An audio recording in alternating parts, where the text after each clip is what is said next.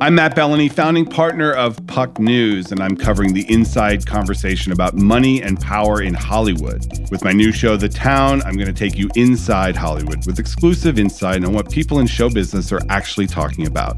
Multiple times a week, I'll talk to some of the smartest people I know journalists, insiders, all of whom can break down the hottest topics in entertainment to tell you what's really going on.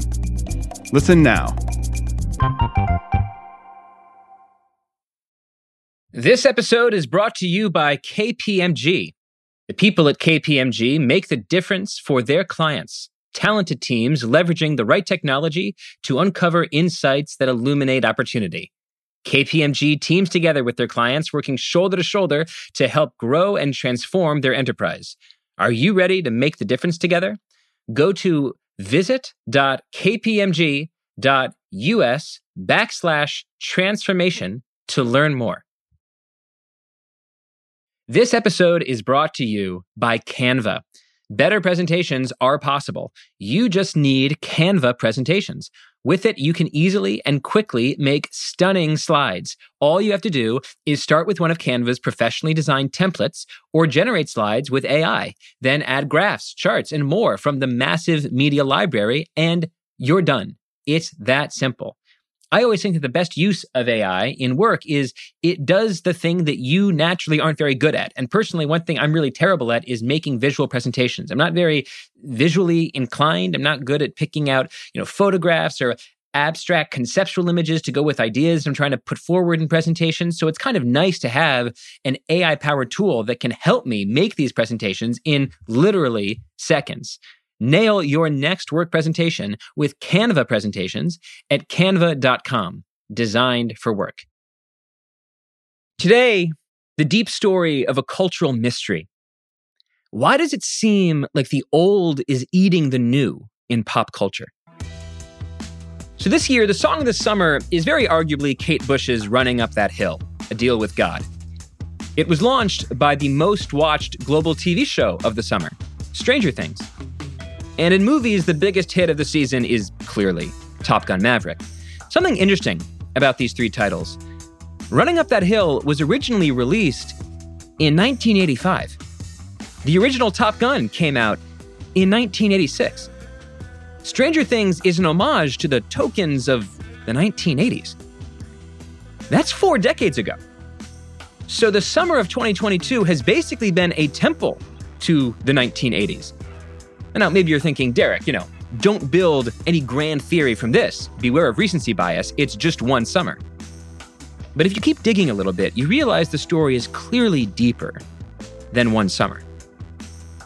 The five biggest movies of this year are, in order, the second Top Gun, the second Doctor Strange, the sixth Jurassic Park, the 14th Batman related film, and the fifth Despicable Me. There are obviously a lot of amazing original films being made all the time. But as far as slam dunk blockbusters go, the last decade has suffered, you could say, from a new movie curse. Last week, the Wall Street Journal published a review of the new Beyonce album with the headline, Can She Break the New Music Curse? The article pointed out that something truly strange is happening. Total consumption of music is up across album sales, track purchases, streaming, but listening to new music is down. The entire growth in listenership is happening in so called catalog or older songs. Some data from Billboard. In 2017, catalog music was 61% of total listening. In the first half of this year, it's 73%. That's a tectonic shift. In a big and controversial article earlier this year, the music critic Ted Gioia wrote that old music is killing new music. And this wasn't one of those sleepy, turgid, oh, kids these days with their hip hop and their TikToks. This was a music fan, a music historian, diving into the data to show that streaming patterns are rapidly, rapidly changing, and that the music industry is making deliberate choices that might be squeezing the life out of new artists. Today's guest is Ted Gioia. We talk about his viral essay, is old music killing new music? The dearth of young stars in Hollywood and the rise of a new kind of risk aversion in American culture and business. This is a topic I have thought a lot about recently because it's not just pop culture where old is eating the new. The average CEO in America has never been older.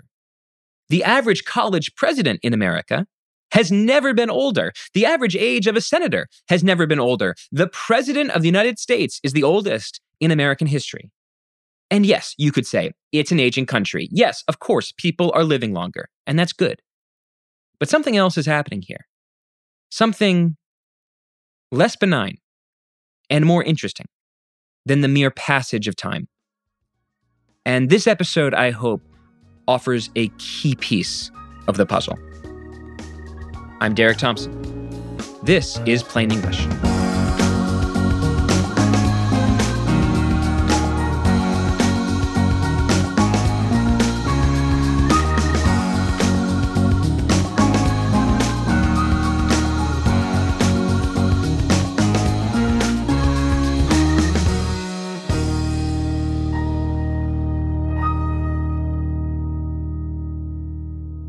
Ted, welcome to the podcast. Thank you for having me. So, you wrote this viral article Is Old Music Killing New Music? I want to start right there. What was your argument? It's very interesting when you look at the numbers because there's a, a clear trend going on there. I find it a very disturbing trend because over time, more and more of the music consumption in the United States is tilting towards what they call the catalog. These are songs that are older than 18 months. But in fact, when you dig into it, it seems like in many ways, these are songs that are older than 10, 20, 30 years.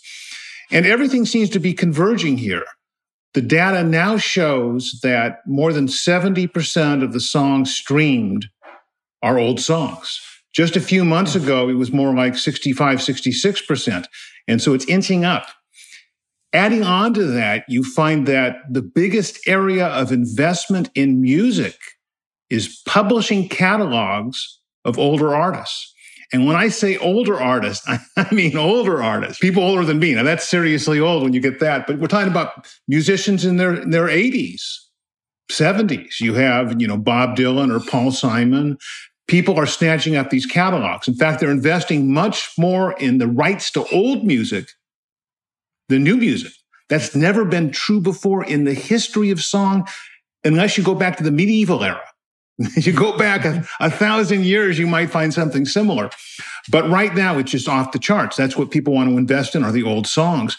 And then finally, I'll just add anecdotally. Wherever I go, I hear old music. You know, I go into a store and, and the people working in the store are all half my age, but they're listening to the songs I grew up with.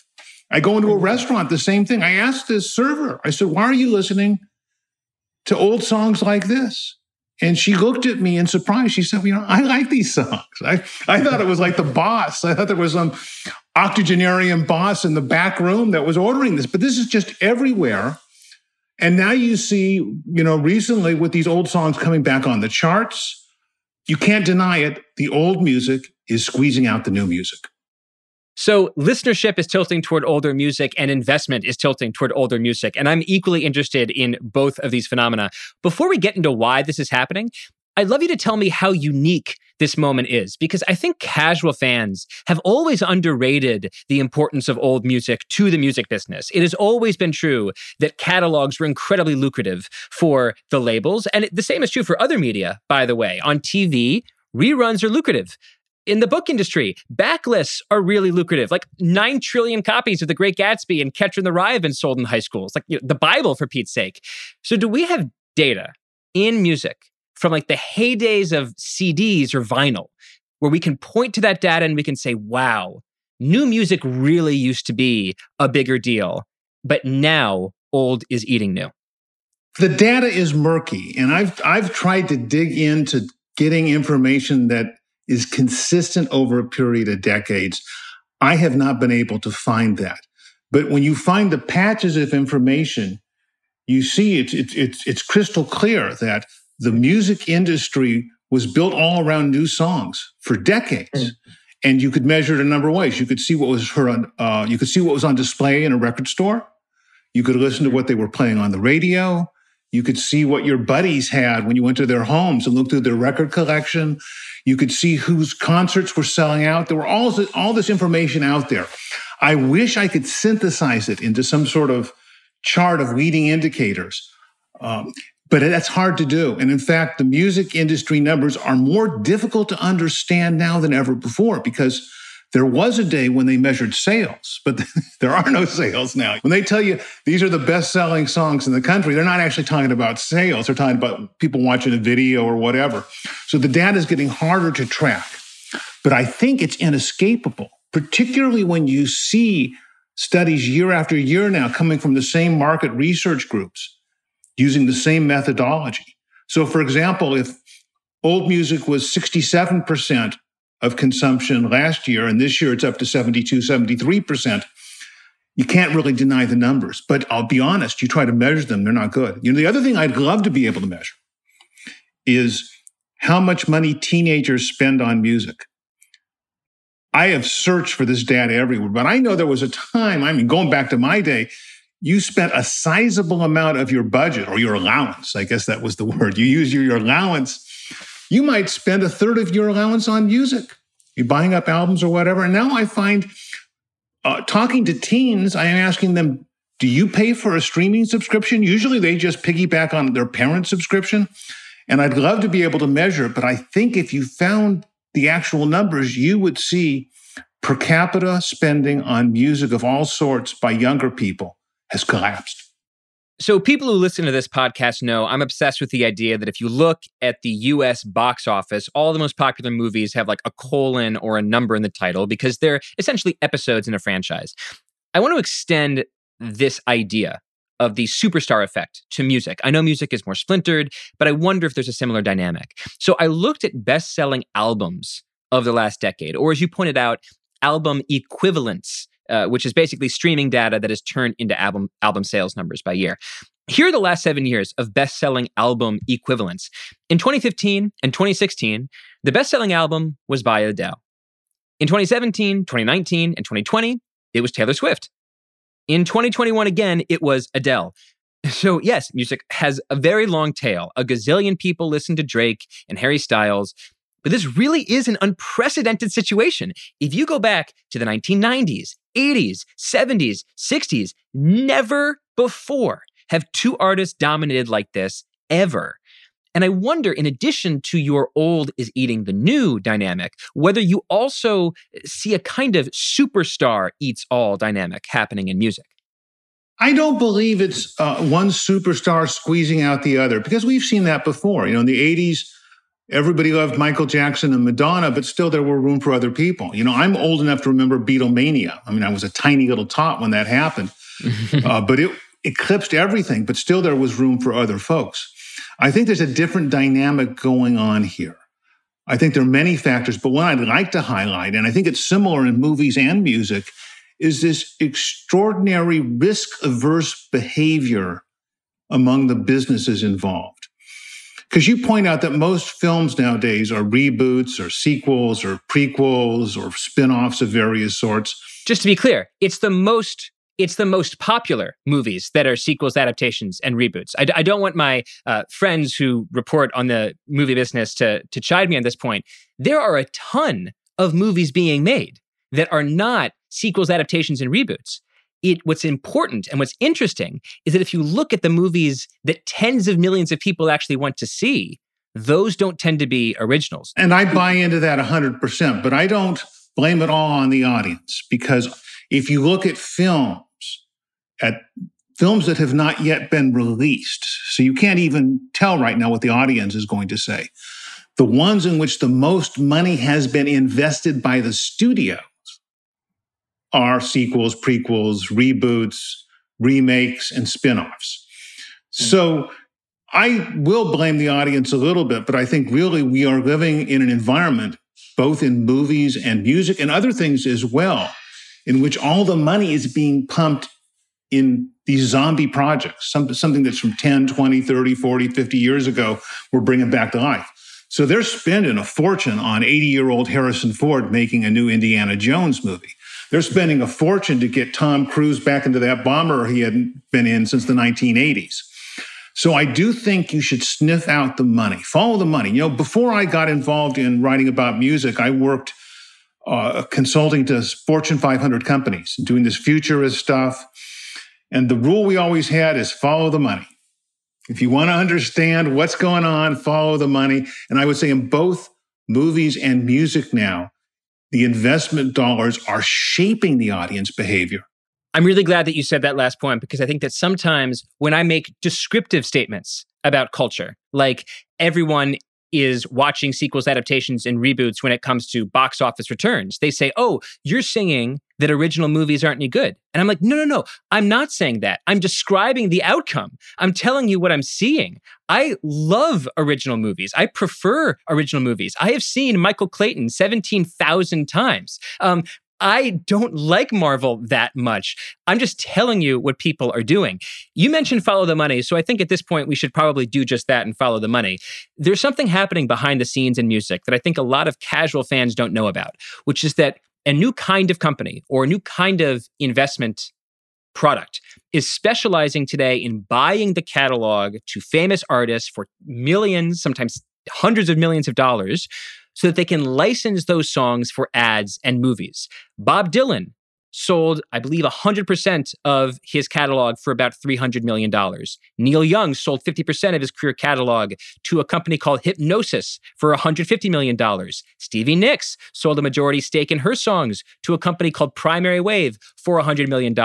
Whitney Houston, David Crosby, Imagine Dragons, The Killers, all made these deals. Uh, what are these companies? Tell me a little about a little bit about these new players and how they're changing music. Well, there are different kinds of players involved, and no matter which one you look at, it's bad news. You mentioned a fund called Hipgnosis, and this is an investment fund that just buys up old songs. And they get investors to, to pump in money, and they will just buy up any old song they can they can see. And they make promises that they're going to license these songs. They're going to show up in TV advertising and TV shows and in movies and elsewhere. And they promise these great returns. And we can ask in a moment whether these returns will actually happen. I'll point out that songs are a depleting asset and the copyright does expire at some point. And I've studied what happens to old songs. I went and looked at songs from 80 years ago. So I actually went back to the hit songs of 1942. And I asked myself, what licensing income can you get from any of these? the short answer is nothing. you know, nobody wants to hear a song that's 80 years old. Now, how about 70 years old or 60 years old? If you follow the money spent on Elvis memorabilia, Elvis Presley being a good surrogate of the late 50s, early 1960s, it's collapsing because the Elvis fans are dying. You know, pop culture, people think lasts forever, but it doesn't. I think yesterday was Bob Hope's 100th birthday. Nobody knows who Bob Hope is, but he was the biggest comedian in the United States, uh, you know, a few decades ago. So Hipgnosis is making this grand claim that they'll get you enormous returns if you buy old songs. But there's another side of the story I want to focus on that disturbs me even more, because the other big buyers here are record labels. Universal Music, Sony, these are companies that a few years ago would have put that music in signing new artists and building their careers. They're not so interested in that anymore. And what do these numbers add up to? Well, if you look at last year, $5 billion was invested in buying up the rights to old songs. That's enormous. Now, I'd love to be able to tell you how much they're spending on building careers of younger artists. They don't publish that number, but it's tiny. It's a tiny fraction of that. Now, what will be the end result of this? What happens when everybody invests in the past, not the future? I can't tell you, but I will say we're going to find out. I think we're already finding out when you see these numbers I've been citing about people listening to the old songs. It's simply the obvious endpoint when that's where all the money's going. It's interesting because the headline to your original piece is that old music is eating new music. What's more true to me is that boomer nostalgia is eating Gen Z because it's not the case that 1930s are eating the 2020s, right? Like the 1870s aren't eating 2020s music. No one's buying a bunch of Puccini and, you know, investing a billion dollars in, you know, Verdi operas rather than spending it on the new hip hop star. They're investing in a very particular generational slice of pop music, which is music that was popular between, just again, glancing at my list, the late 1960s through the mid 1980s. I mean, to a certain extent, when you have the killers in there as well and Imagine Dragons, people are clearly investing in early 2010s hits as well. But w- would you agree with with my edit there? I'm not suggesting that your headline was misleading because you know th- this music is older. But if we're trying to be as specific as possible about what's happening, it seems to me that the people with money, whether they are you know funds like Hipgnosis or you know music players like Universal and Sony, they are reorienting their investment toward boomer nostalgia rather than planting the garden of the hit makers of the next decade. Is that fair? I don't disagree with that. It's a puzzling phenomenon, though. You know, I'm a boomer myself, but I spend most of my days listening to new music. So I, I listen in the course of any given year, I'll listen to more than a thousand newly released albums. So far this year, I've listened to more than 900 albums released in the year 2022. So I'm very much tied in with new music. Uh, and, and actually, the music of my generation, I just peripherally know because when I was coming up, I was a jazz musician. So I sort of blocked out pop culture for many years. But I know all those songs. You could not know those songs growing up, all that, all that boomer music. So I won't deny that. But the question is, why is this the case? Now, you could make a, maybe you could make the case that boomers spend more money on music than younger people. And I do think that might be true in terms of actually buying physical albums or uh, putting, they're the ones paying for the streaming subscriptions in many households or whatever. But still, that doesn't make sense because for decades, the music industry was driven by money spent by young people. That's why I get back to this issue of what are the kids doing with their allowance? And so the boomers are able to control the dialogue on music, but everyone else is letting them do that.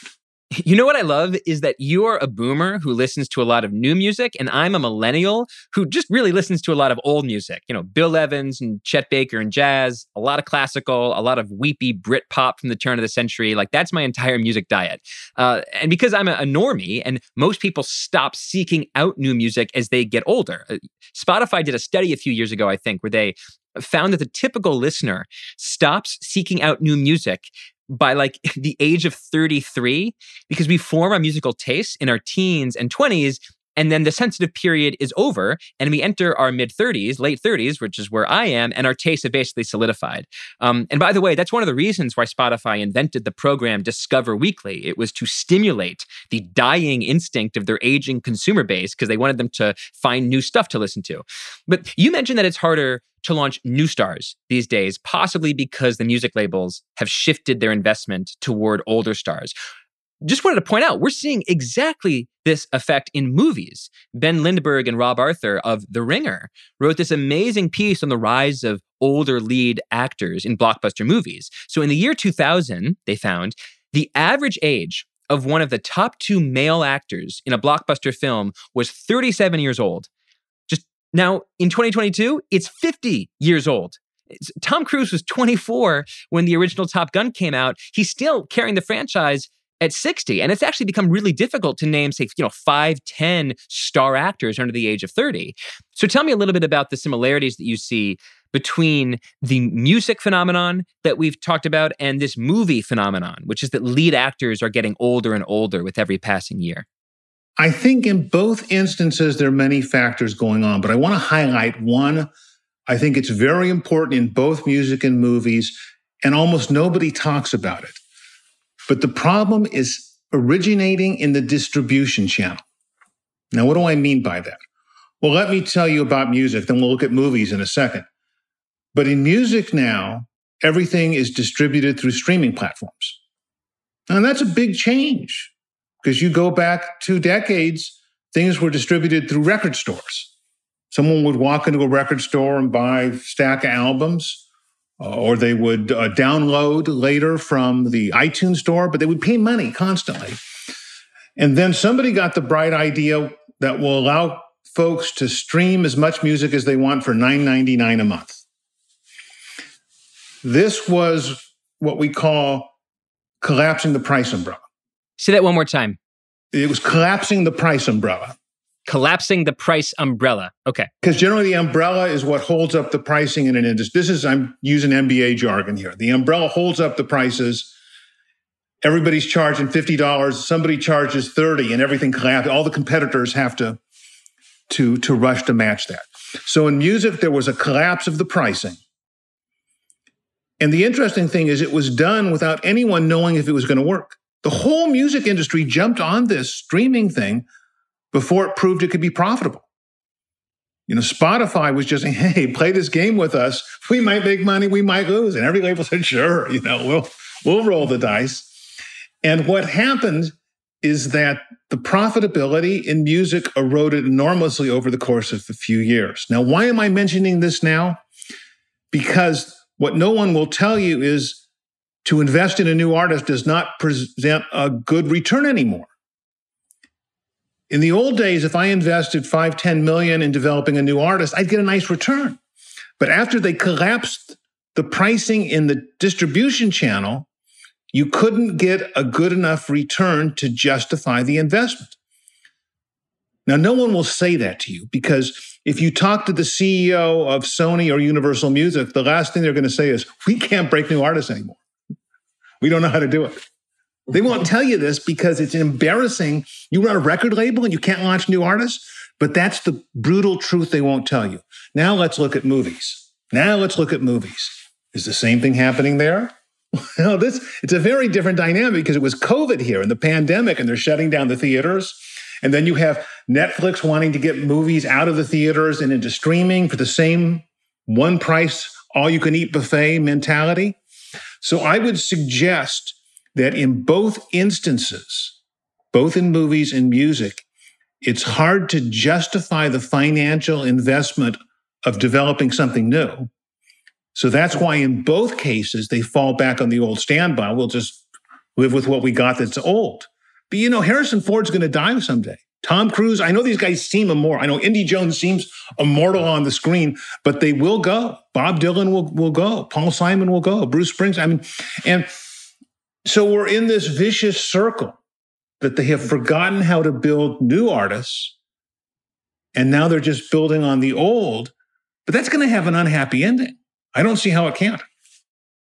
I think I agree with you about the big picture.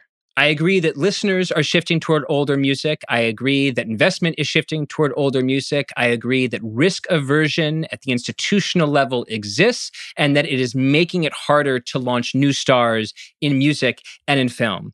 Where I want to push back on, or at least investigate a little bit, is well, what about all these newish stars that we see? You know, Lizzo exists and Bad Bunny exists and Steve Lacy has the number one song in America right now and Doja Cat is out there and Post Malone and I'm looking at the top 20 most popular songs on Spotify right now. There are a, Kate Bush is there and Metallica is there, right? There are you know uh, songs that are 30 years old, but there's also a lot of new artists and clearly every year new artists emerge that are the next big thing. So what explains that if if you're saying it is so-called impossible to launch new artists these days? Is it simply is it stochastic? Is it just totally random or what? Well, let me tell you something that the, once again the music industry will not tell you. But here again I go to the numbers. And the numbers I'll point you to now is every year Forbes publishes a list of the highest earning musicians in the world. And if you go to that list, you see all the names you just mentioned.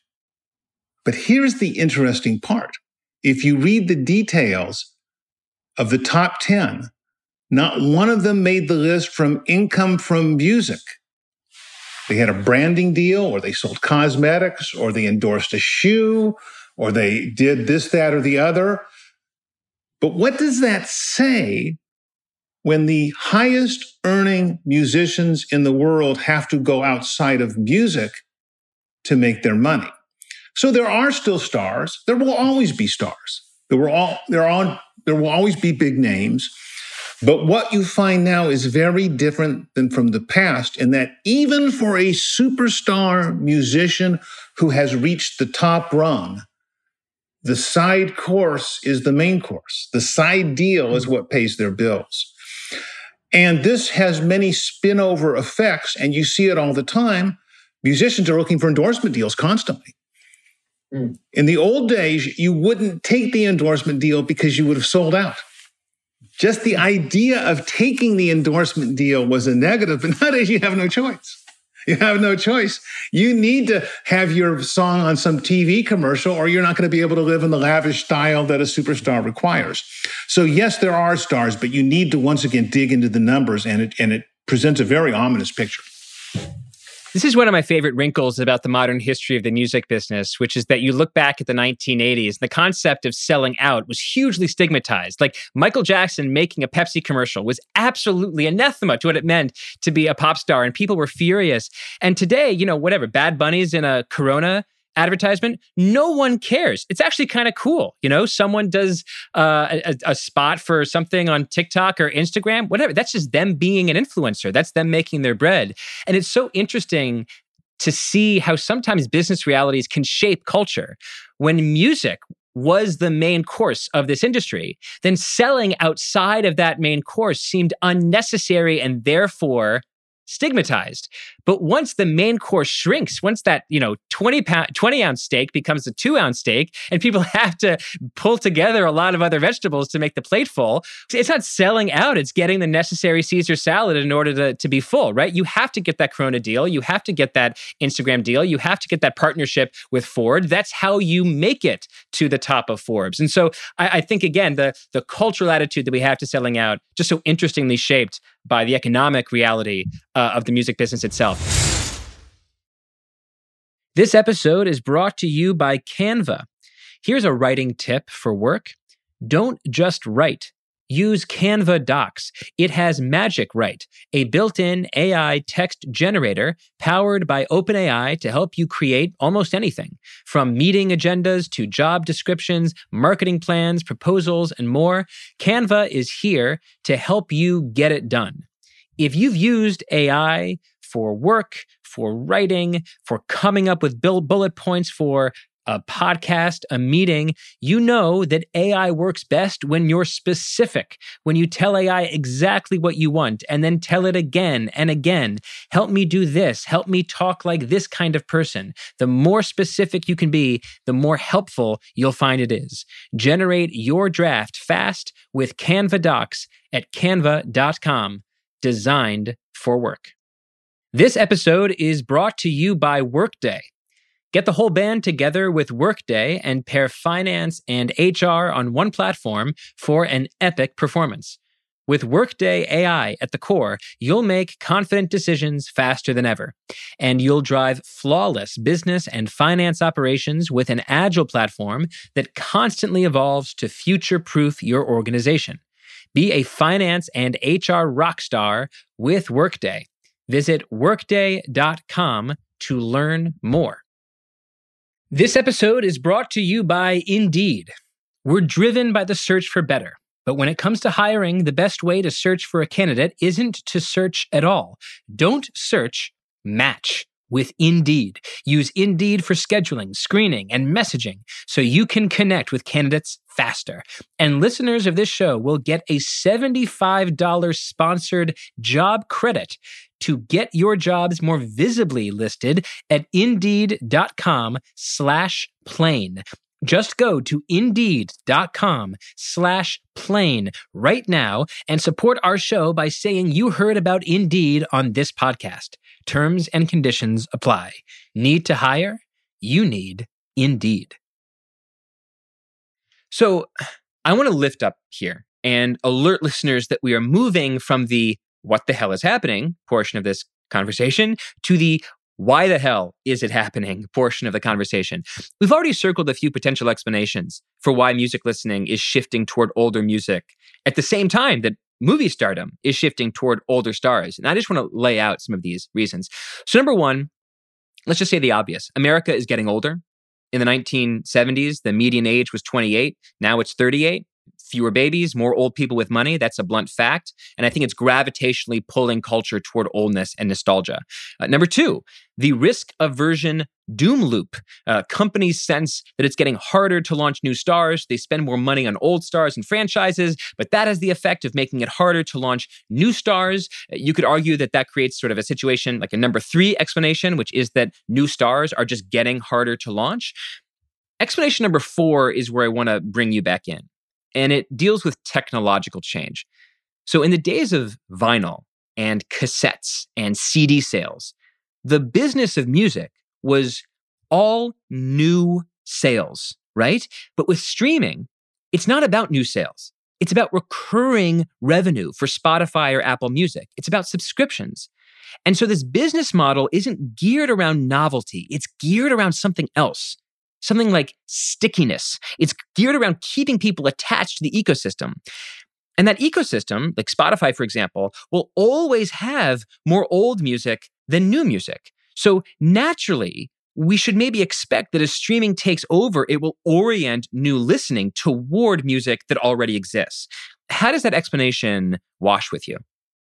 I think there's a, a lot of truth in it, but I want to point out a, a dynamic that, that's easy to miss if you look at Spotify or Apple Music and you ask a question, who is their most profitable customer? Mm. What you learn is interesting because it's very different in the, than in the past. I used to be involved in all sorts of business studies, and businesses always wanted to know more about their customers. And what you find is that they always rely on heavy users, heavy users. These were the most devoted music fans. These were people like me, maybe you. I would buy stacks of albums every week. I, I spent a huge amount of my allowance on music, and I continued even when I was a poor college student. I if I had to choose between a meal and buying a new album, I, I, often, I often bought the album. You know, you know. But things have changed because streaming, you pay one amount per month Mm-hmm. and the heavy users are actually the least profitable because you know, Spotify has to pay royalties for all these. The most mm-hmm. profitable customer for Spotify or Apple Music is someone just below or above the level of indifference. They care enough to buy the subscription, but they hardly ever use it. Spotify, Apple Music, they actually flourish more on apathy. And that's because the business model no longer rewards them for appealing to heavy users. It rewards them for getting some apathetic person to sign up for a subscription they're hardly going to use. Do not minimize the importance of that in a culture in which there's so little interest in new things, innovation, and fresh takes on things. That's such an interesting point. And the way that I'm going to try to remember it is the music industry used to be a bar, and now it's a gym right? At a bar. that is a great analogy. You know, we want you to sign up for the membership, and we don't want to see you on January first. You have a New Year's resolution. You're going to work out. You sign up for the year, and you don't come back.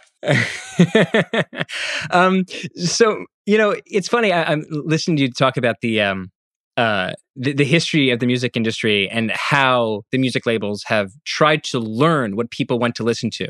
It leads me to my final explanation, explanation number five, which is that as the music industry has become more algorithmic and more data driven, entertainment itself has moved toward deep familiarity. That is to say, somewhat differently, the more we've learned about individual tastes, the more we realize that individual tastes are extremely predisposed toward just reconsuming the same thing over and over and over again. So, a quick story, if you'll indulge me, it's an anecdote from this book that I wrote a couple years ago called Hitmakers, which is a book about the science of hits. And this is probably my favorite story that I learned about the music industry. Um, I hope it's not apocryphal. I hope you don't tell me that it's fake. But um, when the Billboard Hot 100 came out in the late 1950s, it was kind of a lie because Billboard didn't have hard data on the albums that were being sold or the songs that were being played moment for moment on the radio. They had to rely on record store owners and radio stations to report the most bought and most played songs. But both parties often lied because the labels would nudge them or even bribe them in many cases to plug new songs. The store owners often had this relationship with Billboard where if they had run out of Bruce Springsteen, but they had a high stack of ACDC, they'd say ACDC was selling really well because they wanted that to enter the Billboard charts at number one. They could sell out of their inventory. So this all biased the industry toward churn. But in 1991, two things happened. Number one, Billboard replaced its honor system with hard numbers. They started using point of sales data from cash registers. And number two, also in 1991, Billboard switched to monitoring radio airplay through Nielsen.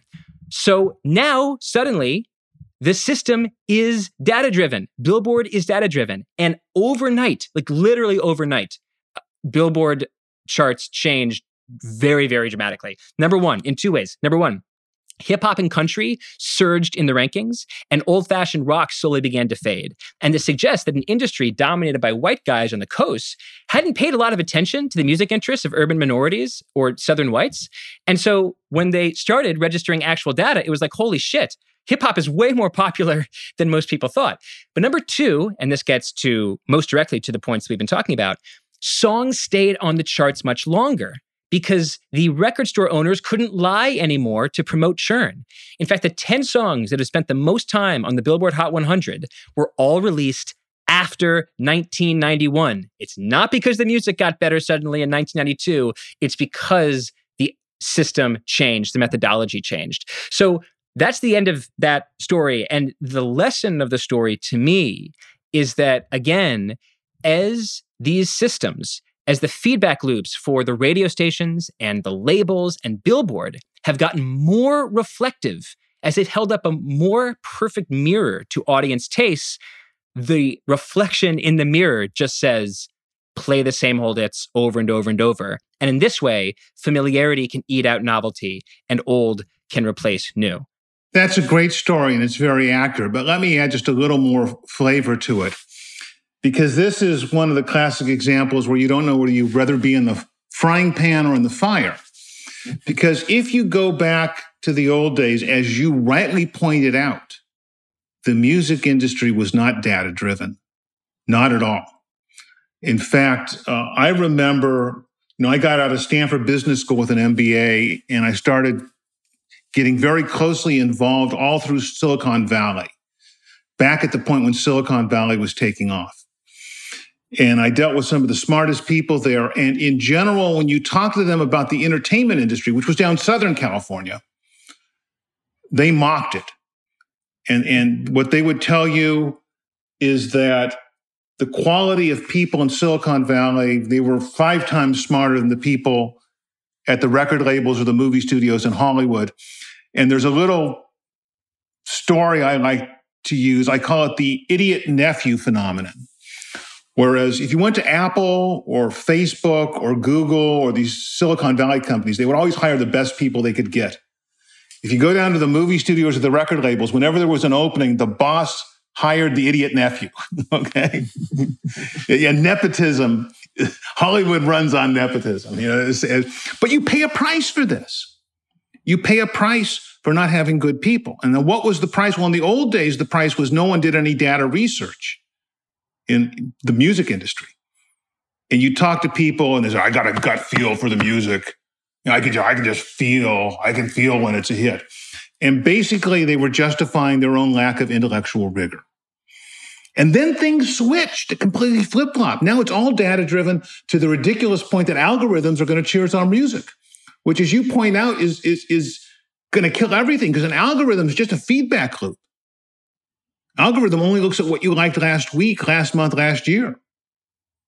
And if they start doing that in entertainment, nothing's ever going to change. We're going to be locked in time. Now, why did that change happen? This is why. And this is the story, once again, that hasn't been told.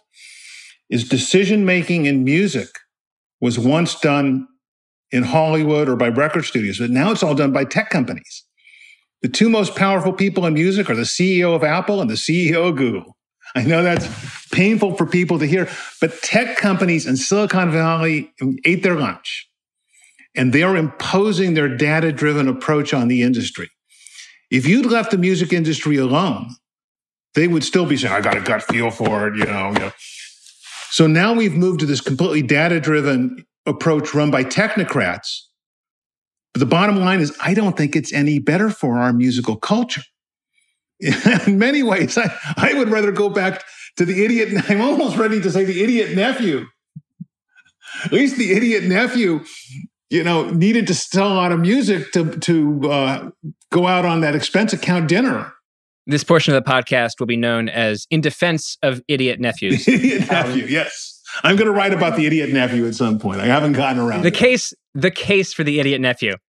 I want to end with your predictions about the future of music. You published an absolutely fascinating, somewhat dystopian list of predictions about the future of, mu- of music at the end of last year. A couple of them I found just uh, sort of spooky and, and, and interesting. You, you said a particular phenomenon will emerge where listeners will have new favorite songs, but not even care about the name of the artist because those songs will break in modes like, I don't know, TikTok maybe, where it will be associated with a meme rather than associated with an individual artist. You also said that you think a lot of, of new artistry is going to get its big break, not from the record labels that are losing their will and desire to develop new artists, but rather from these web platforms. In this case, you know, you mentioned that the two most powerful people in music are the CEO of Apple and Google. I might argue the most powerful person in music right now is whoever's holding the lever on the TikTok algorithm, because it's just extraordinary the degree to which artists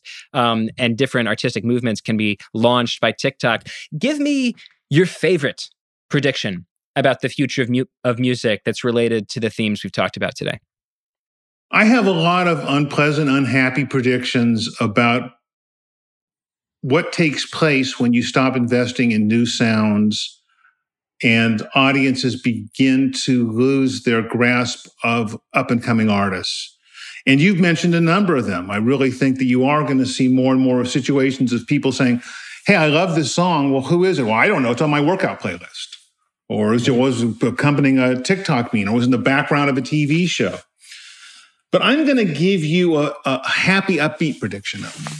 I have studied musical innovation over the long haul. My last book was called Music, a Subversive History. And literally, I dug into the causes of musical innovation over the course of 4,000 years. And what I saw is when you got to points in history where everything seemed static and predictable and nothing changed, something came out of the blue to shake matters up. I could give you dozens of examples. In the 1930s, in the early 1930s, music was very tepid. People wanted happy songs because the Great Depression was around.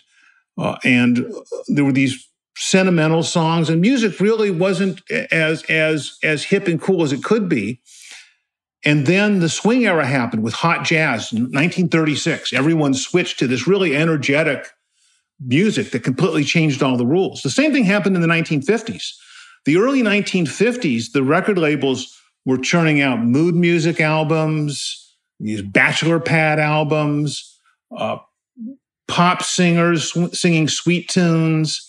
And they thought they had found the endpoint, but then rock and roll came out and just disrupted everything. I think that means there's going to be something bold that's going to blow our minds just two, three, four years from now. And it's going to totally energize audiences. And here's the crazy prediction I think it's going to be a return to, to some of the things from the past that many people think have disappeared completely, like musicianship or sophisticated songs with harmonic changes or uh, actual virtuosos playing honest to God instruments. I know people tend to think this has disappeared and will never come back, but this is the most radical thing you could do now. Put people on a stage, have them play real instruments. Now, what could be more radical than that? A song with more chord changes than composers. I and I'm not sure if that's going to be it or something else, but let me tell you, this idea that the music industry is going to get into this rut and just stay there won't happen, not because of the music industry, because it is the idiot nephews that are running it. But something's going to happen mm-hmm. outside of their control, maybe even coming from overseas, maybe out of Africa or Indonesia or wherever. And there will be something new, exciting, different. And hey, we'll all benefit from that.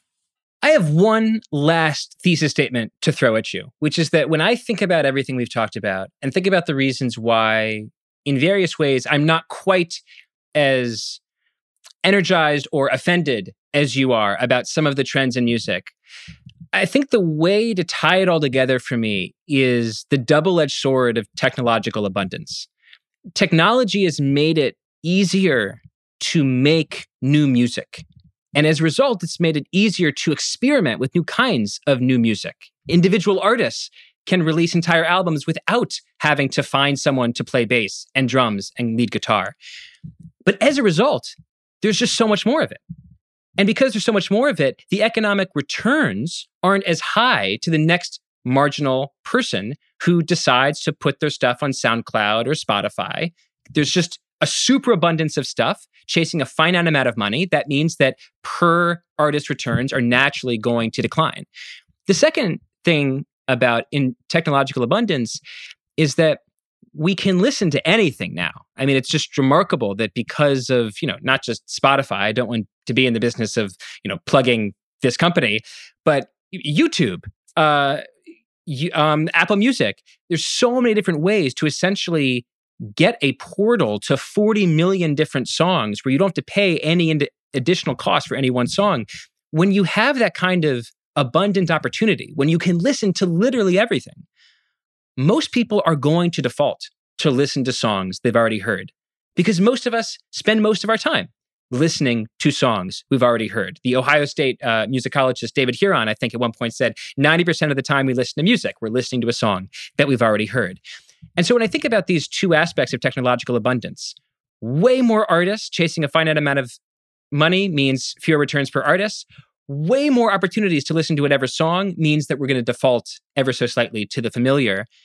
That somewhat creates the scenario we're in now. It doesn't excuse, you know, the super investment in back catalogs in a way that squeezes out investment in new artists. It doesn't excuse everything that's happening, but it does somewhat explain it. I think that's true, but I'm not quite as pessimistic because I see exactly what you're saying. There's music everywhere.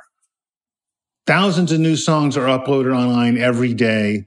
Nobody could even begin to tap into it. Even though I'm a music critic and I listen to new music all the time, even I am not completely on top of what's happening, despite devoting enormous amounts of hours into it.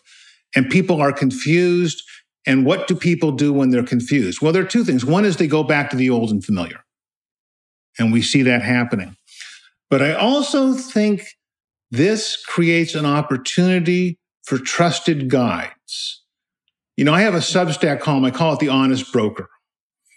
And the basic proposition I have with my readers is I'm going to try to be an honest, trusted guide, telling you the truth and pointing you to the way to something that you can support and feel good about. And I see this everywhere. These trusted guides are emerging, not in the mainstream media, but they'll have a, a podcast, they'll have a YouTube channel. Uh, some of them have enormous followings now. You know, you, you'll have people with YouTube channels with 100 million subscribers. And so, what's going on here? And I think what's going on is because it's so confusing, people seek out individuals they can trust. Now, what does this mean for music? I'm going to make a prediction here. I think it's interesting, but I think it's absolutely true. In the future, individuals will do what record labels did in the past. So I, for example, I go on YouTube. If I have a YouTube channel with 30 million subscribers, I'm a record label at that point. I can identify new artists. I can promote them. I can get their music out. I can cut side deals to get vinyl albums printed if I have to. But literally, someone with a YouTube channel can do everything as, as a one person shop that previously took an entire corporation, an entire record label to do. Now, this hasn't started happening yet in any meaningful way, but it's beginning to. So I think you're going to find that trusted individuals or trusted groups of individuals are going to move to the forefront of the culture they're going to cut through the noise and they're going to tell people, hey, you don't have to listen to the same songs you listened to five, ten years ago. I'm going to guide you through this maze and take you to the good stuff. I love it. The democratization of the label. I love ending on an optimistic note. Ted, thank you so much. We covered so much ground. I really, really appreciate it. Thank you. This was lots of fun. Let's do it again sometime. I'm Derek Thompson. That was Plain English. Thanks very much to our producer, Devin Manzi. If you have any questions, comments, ideas for future episodes, please shoot us an email at plainenglish at spotify.com. That's plain, no space, English at spotify.com. And don't forget to check out our new, beautiful TikTok page. You can find us at plain English underscore. Yes, that's at plain English underscore. And we'll see you on the TikToks. Thanks very much.